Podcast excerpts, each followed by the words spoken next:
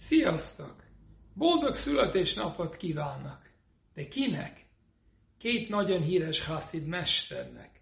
Az első az Rabbi Israel Baal Shem Tov, aki alapította a haszidizmust.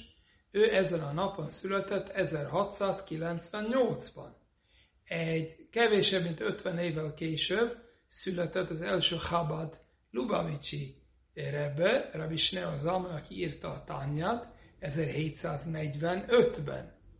De mi a szép és a különleges ebben, hogy ma este, a hónap van a születésnapok, az elül hó 18-án.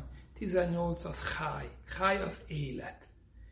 Most mit szimbolizál az, mint ez a két híres mesternek a születésnapja, az kapcsolódik az élethez. Mert az élet és a halál között lényegében a maga a test nem változik. Ugyanaz, de ugyanaz marad, csak van benne élet.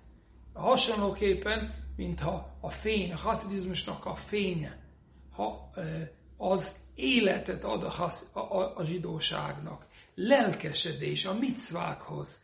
Az ember örül a, annak, hogy zsidó, és annyi micvat, parancsolatot kapott az Istentől. Ez élet.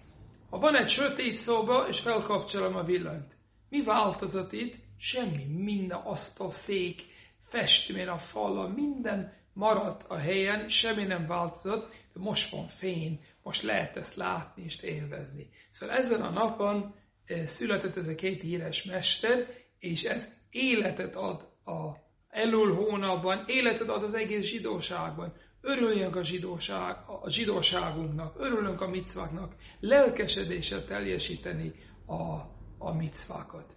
Szóval ez egy nagyon különleges születésnap.